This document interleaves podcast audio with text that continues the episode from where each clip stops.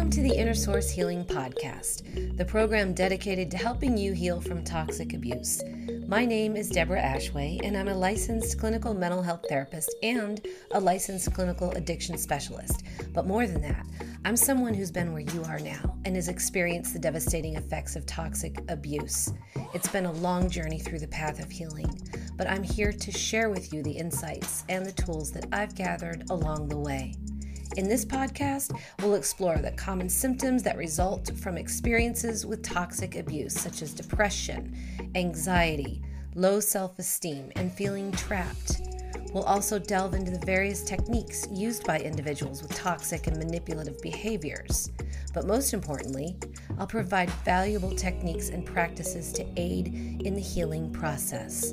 The healing journey brings us through those long standing false perceptions that hold us back from experiencing a more fulfilling and meaningful life.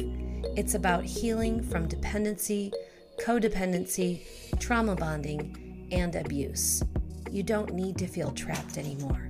Join me as we explore the path to inner healing and empowerment. Today, we have a special guest, Francesca Raoelison, a remarkable individual who is dedicated to helping others and shares my passion for helping others in recognizing the signs of emotional abuse in their relationships. Francesca founded a nonprofit organization called Umena. And thank you so much for joining me today and being on this podcast. And first, can you just tell me a little bit about Umena? Of course. Thank you so much for having me today, Deborah. Um, well, I'm Francesca and I'm the founder of uh, Umena. We are a nonprofit that is promoting social emotional learning uh, to to prevent and break the cycle of emotional abuse, starting in my home country, Madagascar. Um, can you share a little bit about your personal experiences or your insights that led you to focus on healing from toxic relationships and establishing the Umena group? Yes. So um, it started, uh, say seven, seven, eight years ago. Uh, when I uh, moved to the United States. So I grew up all my life in Madagascar and uh, I came here, I went to a community college and I I studied as a psychology major because I wanted to understand myself better. Uh, but mainly because back then I was not aware of, um, I would say, the type of environment I was growing up into until I was trained as a sexual assault peer educator. Um, that's where I learned about all of the different forms of abuse, especially uh, psychological and emotional abuse. And I remember that during that training, we had this um, checklist of all of the signs of how it looked like, the signs of emotional, verbal, and psychological abuse. And I remember I checked all of the boxes and I didn't know that all of the signs there, such as belittlement, um, insults, all of those I could experience growing. I, I knew that I I knew them, but I didn't know that if done repeatedly and done uh, like that, it was called emotional abuse.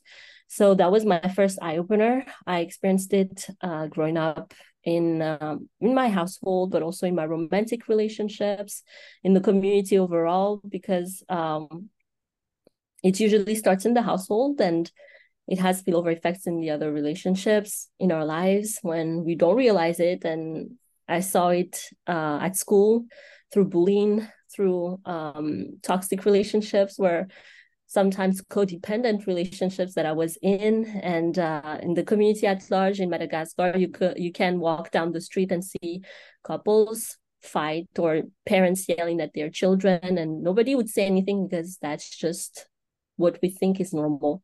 So when I, I go back to to to the training, I, I remember that that was my first realization that it was something I experienced, but I didn't know that it was called emotional abuse. I didn't have the vocabulary. And that was the first step. But the other thing was we had another special training about the consequences of that type of abuse on people's sense of identity, dignity, self esteem, and especially mental health. And that's when it all made sense for me why I wanted to go to in psychology to understand why I was so shy, why my self esteem was so low. So I would say my healing process started there with that awareness and really my want to to dive deeper into understanding why it was even a, a problem and how to heal myself. And it took me to go through that experience and um, teach other people about it to to want to bring change in my first my life in my family in my community and now through this organization and uh, in madagascar mainly but also um, starting to expand a little bit of uh, our reach in other countries as well that's fantastic that is i mean and it's so true when you grow up like that and it's your norm you have no mm-hmm. way of knowing whether this is toxic or abusive or not. That's all you know. And it becomes exactly. part of your programming, right? Exactly. And if, and that's what I used to see in Madagascar. I remember um, we would be a group of um, young, um, I would say girls. We were still in high school. And I remember we would talk about, you know, our boyfriends and i remember they we would talk about how one of them was very jealous like a boyfriend was very jealous and we are like oh my gosh he loves you so much and we would you know glamorize that and we would feel like that's what love should look like and um and like you said we were programmed and we were surrounded by a culture that doesn't portray the right the right way to love but instead we we would miss we have misrepresentation of what it looks like and instead we would have belittlement as a way to to show love. Like those are just jokes. You're just too sensitive. Like this is my way to show you my affection to you but actually it's it's very toxic because you start really mixing i have so many mixed signals and it has uh, an effect on the way you see yourself, the way you show up in the world. And I think as long as we are not putting a name on it and pinpointing it as a problem and not continuing to make make it as it's normal, then we won't change that problem. That's right. It'll live in kind of the way that it's been existing, sort of under the radar. Like this is the way it is. And it's you know it's just everybody else's fault. They're being too sensitive selfish or whatever. Mm-hmm. um that's huge. So it's going on everywhere. In your view what are some of the most prevalent dynamics or patterns that define toxic relationships? What did you start noticing first as like the red flags? Yeah i it's so it's so subtle because it's so ingrained in a lot of different cultures. Uh, i would say it's insults that people might I would say say that it's endearing or uh, it's a way to show love. It can also be social pressure. When I say social pressure, because sometimes when I say emotional abuse, and when I even ask people to to to give a definition, it's very blurry for them as well, which shows that uh, it's hard to put um, to have a, a clear definition and understanding of what it is. But it's basically three categories: it's belittlement, control, and manipulation. Under belittlement, you have um, uh, sarcasm, you have insults, you have uh, negative criticism sometimes just because you want to criticize. I'm not talking about positive uh, criticism here. Uh, and uh, the invalidation of emotions. And I think that's a huge one because, and what I've realized is that sometimes it's because of a lack of knowledge about emotions. Sometimes, let's say, and I remember this growing up, when someone would cry, I would know what to do about it. I would just leave. I, I wouldn't even know how to put my hand on the person and be like, it's going to be okay, or ask the person how I could help. But all of those things, they are part of what we call emotional intelligence or social emotional learning. And I only learned those tools here. Like there are things such as how to build empathy, how to understand your emotions how to identify them how to to put a name on them how to express them in healthier ways so that as you learn about those emotions, you could potentially see those emotions in other people and build empathy or ask them how they, they feel or ask them how you can support them. Even those type of tools we didn't have growing up. And when you do not have that, you are more likely to project your your um in psychology you call projection what you might think another person might feel uh, if they go through something so let's say you make a joke and for the other person it's it's harsh. Like it's it's not nice. And they would say that's mean of you. And then you thinking that it's okay you're to be like you're too sensitive. That that's just a joke. But for the other person that might have been hurtful. And in that situation having that emotional intelligence would be to ask the person either to apologize or to ask the person uh, how they felt about it or even not making the joke in the first place if we don't know how the other person is going to react to it especially if it's jokes about people's uh, appearance or um, things that would uh, take um, i would say um, make them feel uncomfortable about how they are. And uh, i think all of that is is part of tools that we don't get when we grow up.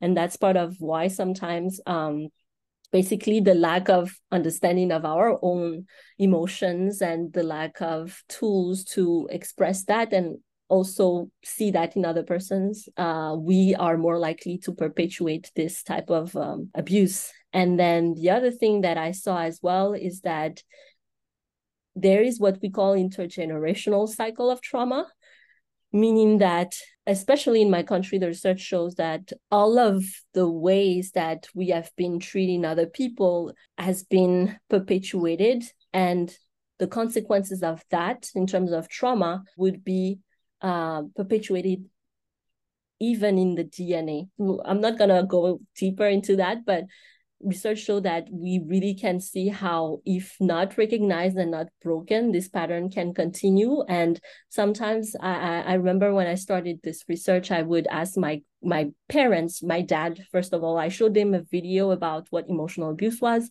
And i asked him if what he thought about it. And he said this is wrong. And i said but do you know that you're doing this to us? Dad and he, he lashed out and was like what you're talking about? I don't do this. And I realized that, first of all, he didn't realize but second of all, after that, a month later, he came back to us, my mom and uh, my brothers and I, and he apologized and he said, You're right, my dad did the same thing. So the second thing is that it didn't start with him. I got to my grandparents and then I asked them the question Is this something like the way we talk to each other?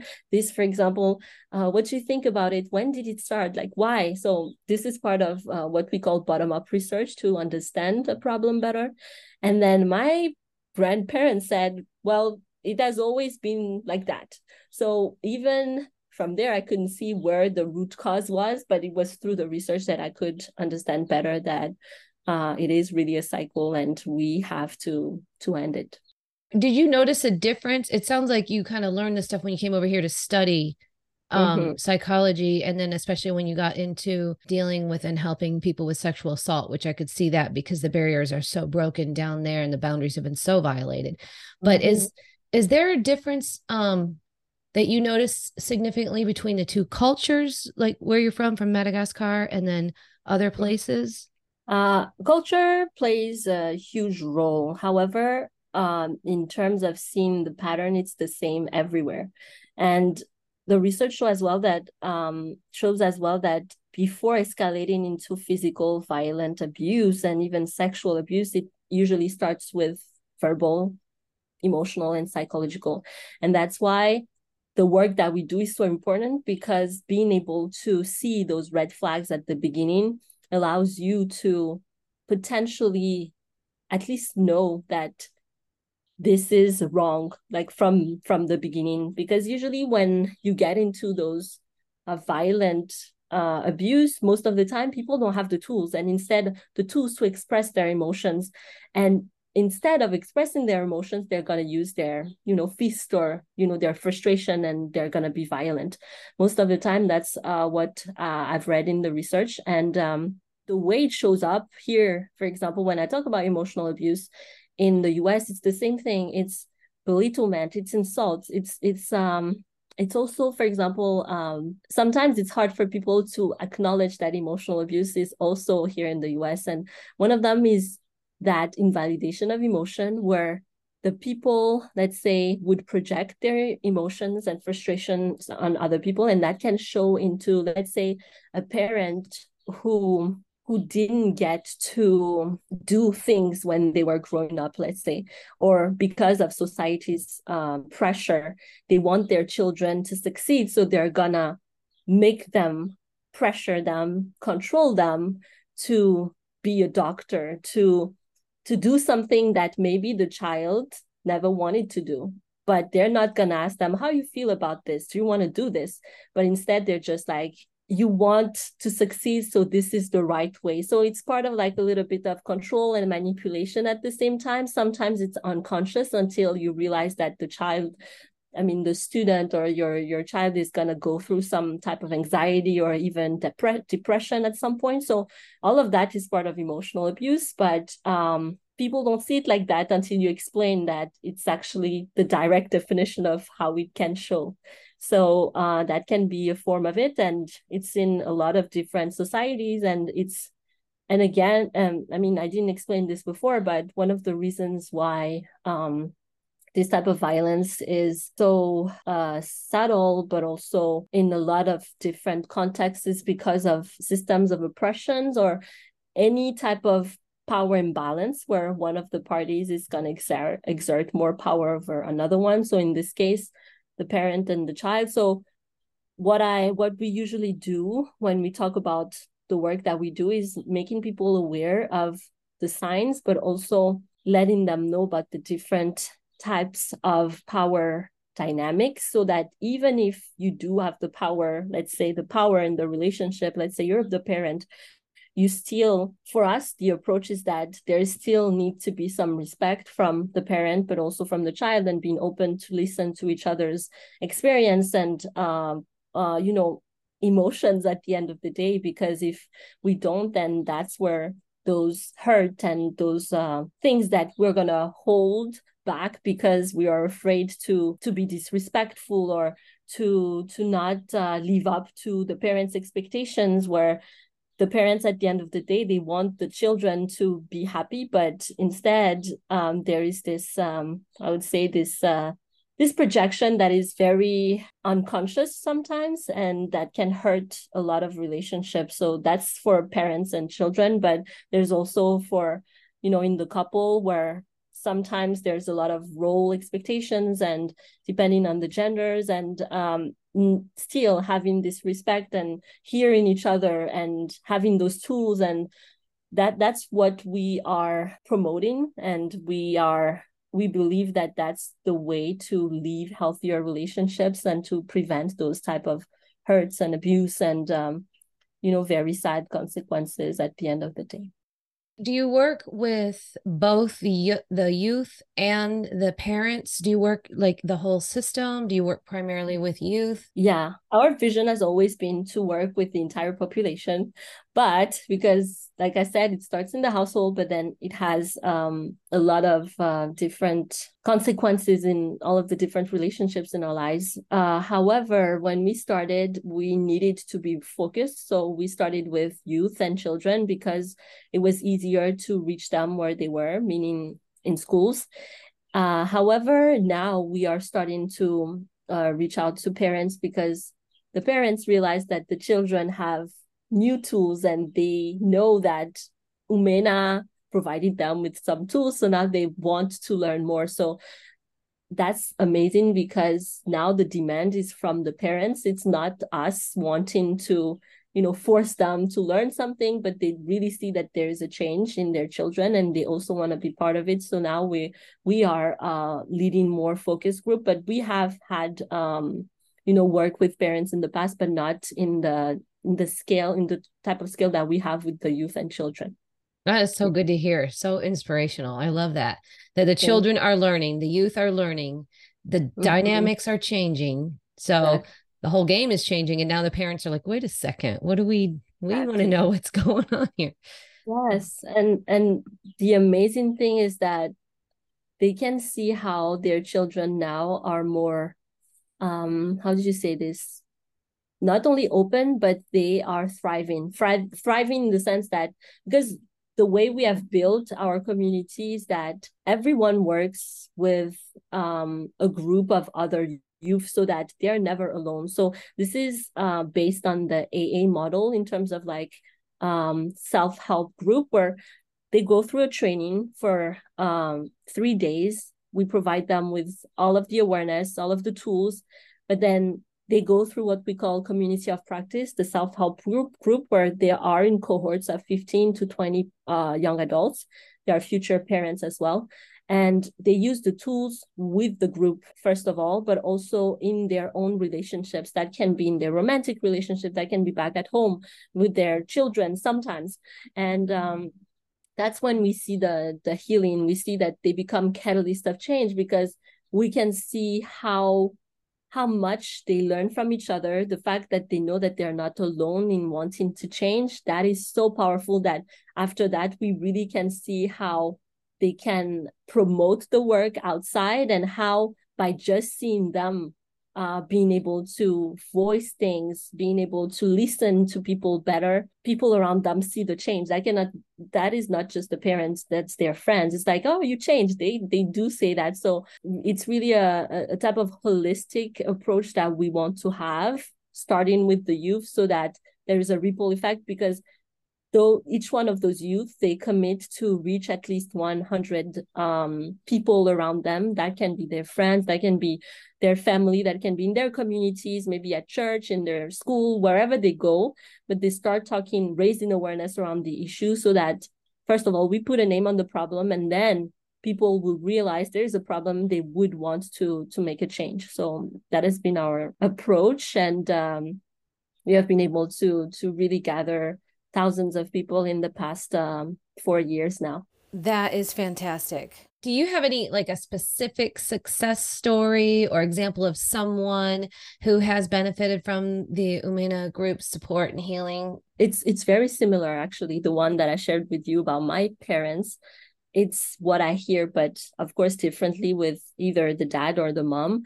But usually um with the dad, that's what we have seen because of you know the culture where sharing about our emotions is weak and for parents to even um, listen to another to their children sometimes is a huge uh, success uh, for for us. So i would say after those conversations we have one of our educators. They were at a dinner table and uh, she she's one of our educators. We call we call them community educators. And the dad made a sarcastic joke to the younger um, child and the community educator, she said, Dad, don't you think that what you said was uh, mean? That's the only thing she said. She just asked a question to kind of, you know, touch on empathy a little bit to force the empathy from the dad. And the dad, uh, he thought a little bit about it and he said, Yes, you're right. And then he apologized to the to the um, younger child and then after that she she saw that the dad was open to this type of you know feedback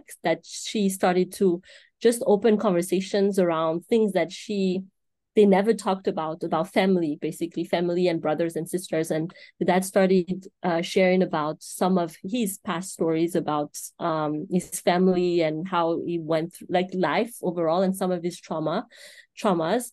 And she said that that was the first time that they talked about that but they continued over a couple of months. And then at the end of um, i can't remember if it was a year or more uh, the dad started to say "I love you" to you know the the daughter, and things like that. It, it's just like starting from you know healing from the parents, and then having the child having the tools to um, ignite some conversations, and even sometimes ask the parents how they might feel. Like, is this sadness? Is this this and this? And then the parent would you know give the give the answer, but it's it's like a lot of I would say this would be weird to say, but reparenting ourselves, but also that allows us to to also reparent our parents sometimes when they don't have the tools. So breaking the cycle that way and um, really having deeper and meaningful relationships with your loved ones when they are open to it. But sometimes it goes, you know, the other way where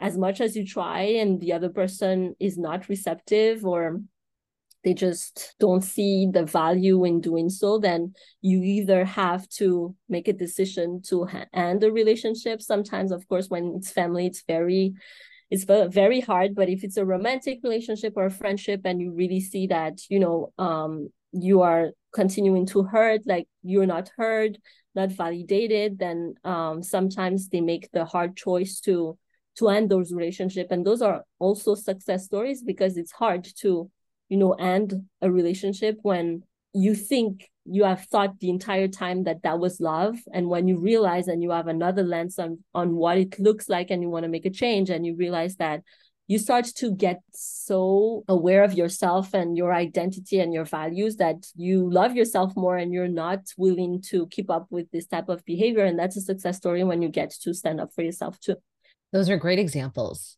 I mean, and good for that dad for being mm-hmm. open and able to self-reflect enough to see that. So that that's great. And you're right. And there's sometimes when people are just resistant to that. And no matter yeah. what you do, they're not going to see it because that ego wall is so strong or the defense is so strong and it won't get through.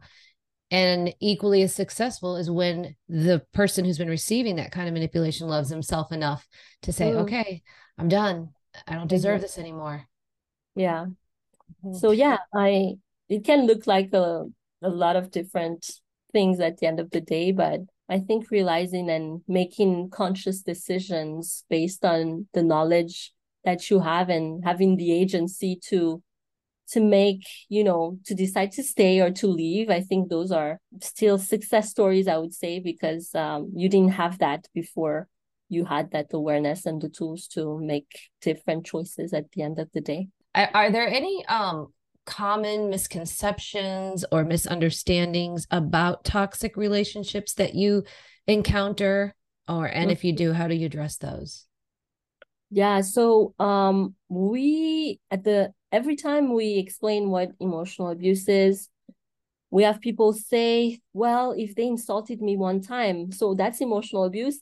So we have to emphasize that this is repeated behavior. So it has to be repeated to be called emotional abuse. If sometimes you know there are times where i'm tired and i'm not i, go on autopilot and i'm just gonna swear maybe or i'm gonna be un, inconsistent in the way i usually am in terms of being aware and sometimes when you don't take care of yourself you are more likely to just go on autopilot and start um start deviating and insulting maybe or I don't know, invalidating someone's um, feelings. So uh, sometimes I think being very clear on the signs. And I think also having people understand that this is an ongoing work in terms of the healing process because sometimes we had people saying yes we have the tools now and and we used it for like six months but then after that we stopped. And it's not the one time thing that you get and then you're done but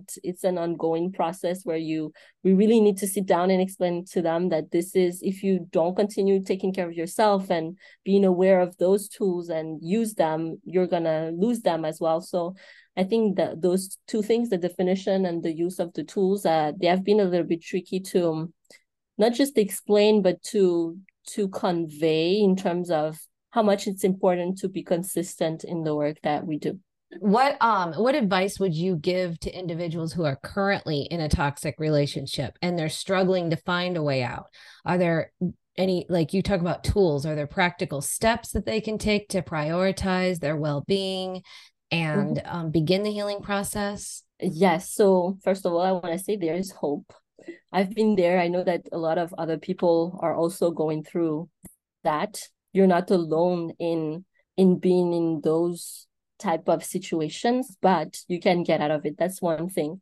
You can first of all maybe want to learn more about what a healthy relationship really looks like. And then once you have that awareness, I invite you to start the healing work. That can be self healing as in it's it's tricky because sometimes if let's say someone was been repeatedly abused in all of their relationships and they have been told who they were and who they were not then they lose really the sense of self. They don't know anymore what they like what they don't like what are their values. Then i would encourage those people to get back to the roots or like really get some help in terms of understanding yourself better get back to let's say for me when i when i was really lost in those years where my self-esteem was so low i went through some programs that allowed me to to regain that understanding of myself. What what does francesca likes? What doesn't she like what are the strengths of Francesca? And that can be concretely, that would be, I would go to five people that I would trust and I would tell them, what do you think I'm I'm good at? And they would tell me, and they would list a lot of things, and I would look at the, them, and at first I would be like, really, you think like I'm that? Uh, sometimes because I was so lost in in not remembering who I was anymore, and it was taking the time to to understand myself again. I remember I, I love singing, so I would go back to sing again. I would read books again. I would hang out with the people that I know would bring me up instead of, you know, always diminishing me. So it's a lot of decisions that you need to make for yourself. They are not easy, but um, it's possible. And of course, if it's really out of control, when you don't know where to start, there's always, you know, professional help and you can go and then go through therapy because the healing process is really it's really that getting back to the roots understanding what you've gone through going through some traumas um, making sense of that talking to your inner child. It's a lot of different um, ways and methods that um, as you go through therapy you can get. But for me like concretely those were uh, the steps that i've taken to kind of rekindle with myself and love myself again. And it's a process and it takes time and uh, but it's uh, it's possible. And once you're gonna love yourself again when you're gonna see your value and that you are really worthy of love you're gonna see that the way people are treating you is not the way you should be treated. And that's where you're gonna have this awakening because i it's hard to just tell people how are you just like staying there? Like this is so they would project like if i were you i would just leave. But it's not like that. You're not the person. You don't know what they're going through. And it's hard to just stand up and be like i'm done if you don't really believe that i'm done with the situation. So you have to go back and work a little bit on understanding why understanding first of all the signs but understanding why this is not good for you. Getting back to yourself getting back to your truest self it's it. That's it right there. We get lost in these toxic relationships and all this programming because the the whole design of it is just to get you know people to kind of focus on it. It's control and manipulation. So they want that control over others mm-hmm. and then consequently yeah. they lose control over themselves. Exactly. And the worst thing is when you end up uh with a narcissistic person where it's even more harder because sometimes they know what they're doing and they're going to manipulate you to the point where they're going to apologize and they want to make you feel like they're going to change but they're not. Then you're even if you're aware of your value but you feel like they're going to change you you get back into the cycle. So sometimes that's where you need more help or you need to be extra strong to get out of it. But uh yeah it's it's not it's not easy but it's possible yeah, it's possible. And I love what you're doing with the Omena to provide that support because strength is it's definitely important, but it's hard to find that if you're disconnected from yourself. So yeah. I just I love what you're doing. Um, and I understand Omena has reached over a million people through these online uh, online campaigns of awareness. Can you yes, tell me a little bit more about the strategies and approaches that you've employed to create such a wide reaching impact? But we uh, use storytelling to talk about um, what we went through and raise awareness around what emotional abuse was to have more people uh, wanting to to know what emotional abuse is and wanting to help help us spread the word. So um, we would use an ambassador program. Basically, we would have all of the people who, was part of the community. Um, now we are around 250 ambassadors. Each one of them would reach out, like I said, 100 people at least, but they can reach more.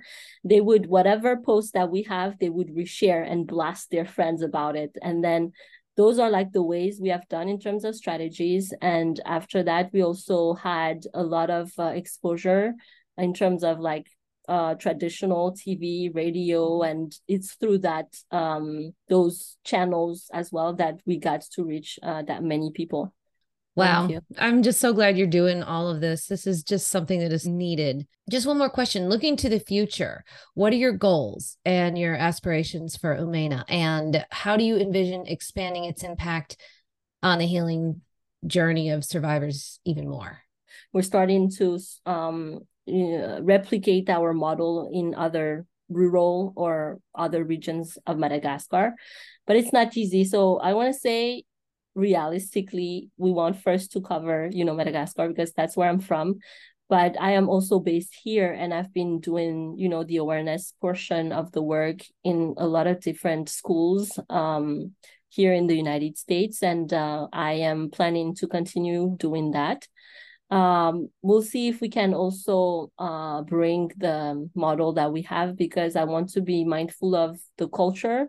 Because in madagascar we we brought basically the curriculum that we have the we have few activities and programs and i think depending on the settings and the culture and the country it's to be different.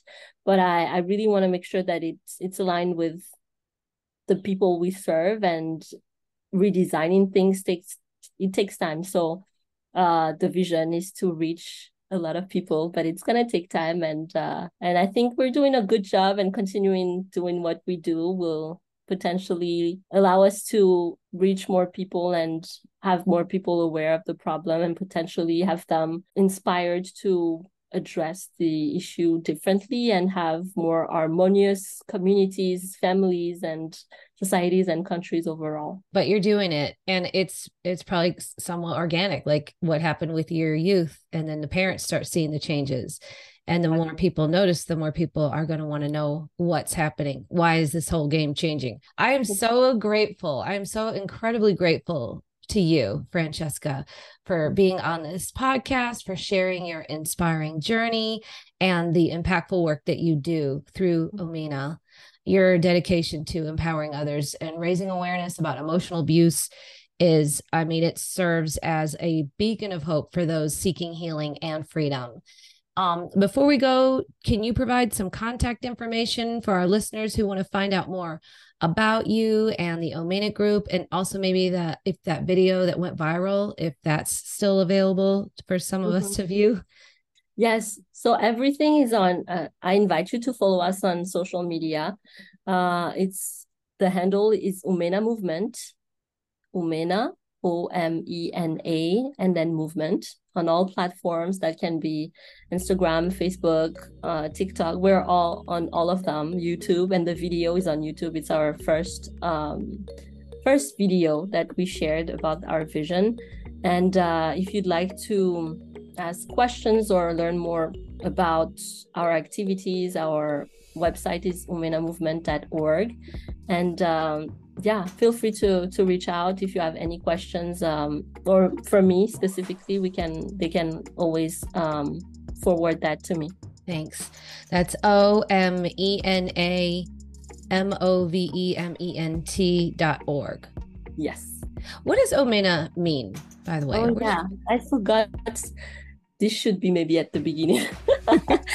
so Omena, the entire word I, I really want to show the the logo, but I cannot. But um, it's I do have the the logo with me, but for the people listening, it's basically Omena. The entire word word means um, give, provide in Malagasy, and the second part means the mena means red.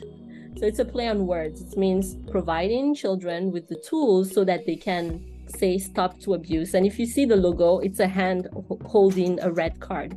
We don't have red flags in my country, it's red card, and red cards means um, stop to violence. So providing students with the tools so that they can stand up for themselves and stay no to violence. Thank you for the question. I forgot. no, thank you. Thank you so much for everything you're doing. And thank you for joining me. And I, I really did enjoy this a lot. Thank you. Thank you so much. Thank you for listening to the Inner Source Healing Podcast. It is important to give yourself the self compassion that you deserve. And remember that your feelings matter. If you want more information or if you want to contact me, please visit my website at www.innersourcetherapy.com.